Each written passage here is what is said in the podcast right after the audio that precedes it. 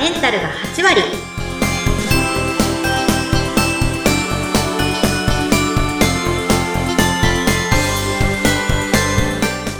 いらっしゃいませ吉川のりこ先生ですインタビュアーの土井さとみです。どうぞよろしくお願いいたします。よろしくお願いします女性のための頭皮改善サロン、フェムケアサロンキッカが、頭皮と心と体のお話を悩める女性の皆さんにお届けして、あなたをまるっと元気にしてくれる番組です。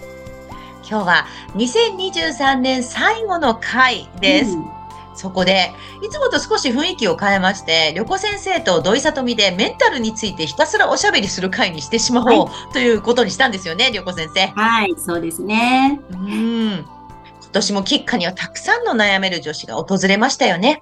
はいたくさん来ましたよ たくさんねで、たくさん、旅子先生にお話を聞いてもらったりなんかして、で、もちろん頭皮のケアもしてもらって、皆さん、あの、元気を取り戻してくれたんだと思います。で、あの、まあ、悩んでらっしゃる皆さんに、私たちいつも楽しそうにここ、この番組でお話ししてますが、あの、私、土井さとみも落ち込むことあるんですよということをちょっと一言言わせていただきたい。うん すごくお気楽な感じに聞こえているかもしれませんが、私も最近お風呂で泣きましたからね。もう、自分でびっくりしました。えーって言って泣いたんで。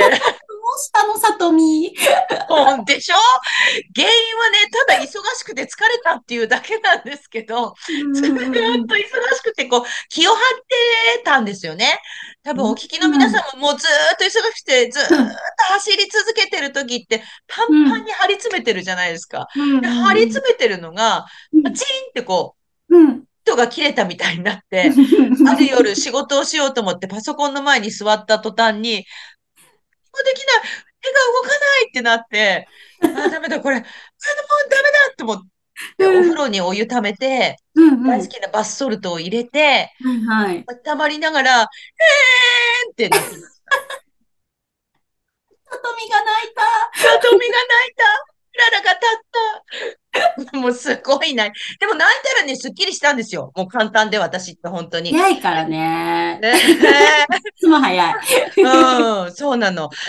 泣いたらすごくすっきりして、泣くのはいいんですよ。うん。泣くのはいいんですかね？泣かなきゃいけないらしいですよ、たまに。え、本当に？うん。泣かなきゃいけないっていうのを聞いて、なんだっけ、前、類活っていうの流行りましたよね。こうあ悲しい流行りま映画を見てしたね。ううんうんうん。みんなでで泣くみたいなね。もうね、もう積極的に泣きに行こうみたいなの流行りましたよね。流行りましたよね。でね、私はね、今年振り返ったらね、うん。泣いてないことに気づいて。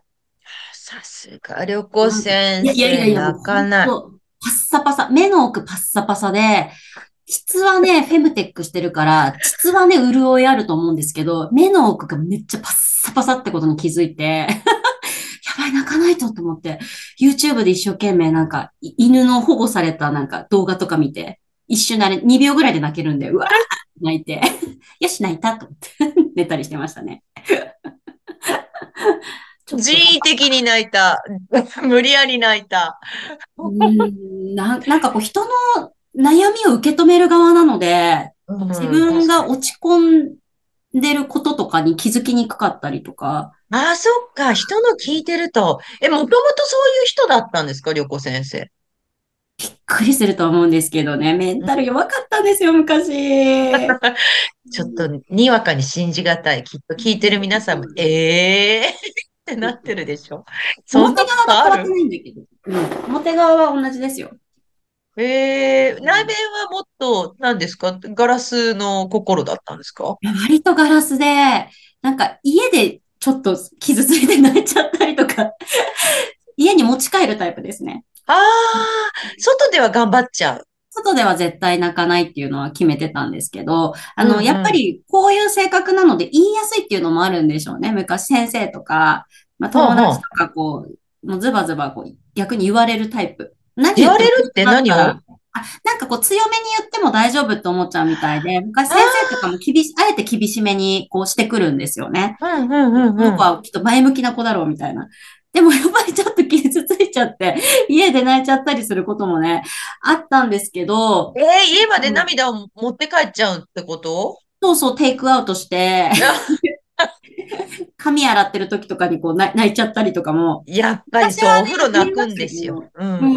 うん、なりましたけどね。今はね、なんせそんな暇がないから、さあ、落ち込もうかなって思ったらね、いや、猫先生ちょっと聞いてくださいっていうのがね、始まるじゃないですか。だからね、人のために何かをするっていうのはね、いいなと思いました。なんか、えー、人のために何かを、うん、すると、自分の方に矛先って向かなくなってくるので、うんうんうん。うん、あのあ、ある意味いいかなと思いましたね。あ、本当だ、そうですね。うん、えー、まあ、やっぱり落ち込んでる時って自分に起こった出来事をあれこれ分析してみたりとかして、ためつ、すがめつ、こうあ、角度変えて見てみるみたいなことをして、どんどんさらに落ち込んでいくっていうループがありますもんね。もうあの、うちのお客様の話を聞いてると、本当にそんな感じで、なんでわざわざ悩み、あの、悩みがもともとないところに対して持ち込んで、大きく育てちゃうんですよね。よく悩みの種を大きく育ててるよね、なんてお話をしてるんですけど、一、うん、年間振り返って、私感じたのが、毎年、新しい悩みの内容ってないなって思ってるんですよね。聞いてえ、でもいろんなお客様がいらっしゃいますよね。そうです、そうです。いっぱいいらしてて、まあ、いろんなお話を聞いてるんですけど、細かい内容は別として、うん。あれ、悩みの種類ってみんな結構一緒だなと思ってて。えー、どういうこと？例えばどんなお悩みなんですか？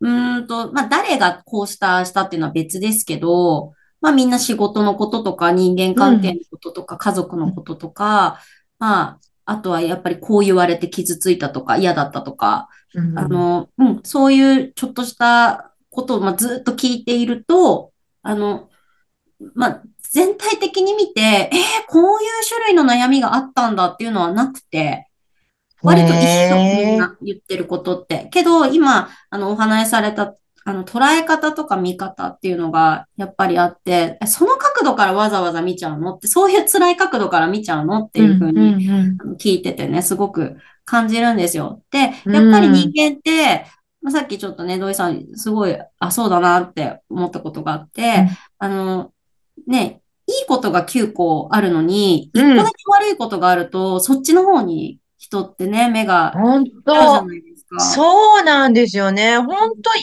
こといっぱいじゃないですか。よくよく考えたら、あ、すぐ青信号になったとかね。うん、あの、美味しいアイスクリームあったとかね。うん、なんか、誰かに優しくしてもらったとかね。そうそうそうそう。いいこといっぱいあるのにね。なんかちょっと、ちょっとしかない悪いことを見ちゃうっていうとこありますよね。そうなんです。あの、クレームとかもそうで、うんうん、自分があのお店に行くと、やっぱり仕事上、こう、目につくところってあったりするじゃないですか。はい。でも、なんか人ってクレームを入れるときっていうのは迅速に行動したりとか、口コミに書いたりするのに、いい対応してもらったときって、声に出さないで、自分の中に閉じ込めておくっていう傾向があるなって思ったんですよ。本当だ、りょこ先生。本当だ。うん。そうだ。なんだろう。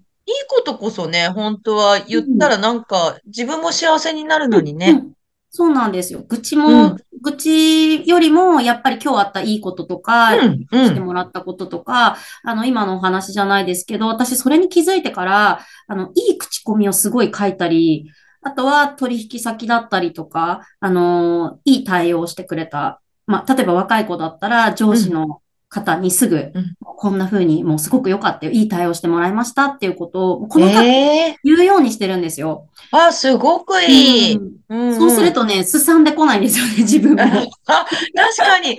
あれ、でも本当不思議で、口から出す言葉ってすごく影響ありますよね。あります。悪口言ってる時の顔ってブスだったりしますよね、鏡見た時に。本当本当本当にね、そうなの。